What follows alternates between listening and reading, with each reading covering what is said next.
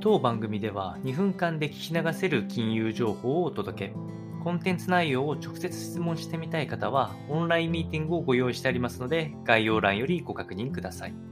本日のテーマは、FRB 議長からも景気の軟着陸、えー、困難見通しというような話をしてまいりまして、こちらのお話は6月の22日、アメリカ時間の上院銀行委員会の公聴会で、FRB 議長であるパウエル議長が公聴会で証言したという話になっておりまして、やはり、インフレ、のリスクは一定程度認識していて、物価安定を取り戻すことができない場合っていうのは経済に高インフレ、かつ景気自体の後退、リセッションの発生が見通せるというお話になっておりまして、なかなか景気の軟着陸っていうのは難しいんじゃないか、あリセッションが起きない確率っていうのは難しいんじゃないかという発言がありました。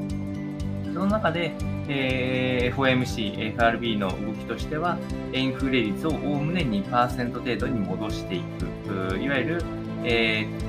緩やかな物価上昇を目指していくために機動性を重視した運用をしていくというようなコメントとなっております。おおむね見通し自体は以前と変わっていないですけれども、このアメリカ経済のリセッション、景気後退に陥る可能性について言及したのをは、さらにもっと明確にこう公言したというのは今回が初めてということになるので、やはり、え、全員の認識はリセッションが起きるか起きないか、あまたいつ起きるのかっていうところに注目点がいってるかと思いますので、え、続報あれば、え、お届けしたいというふうに思っております。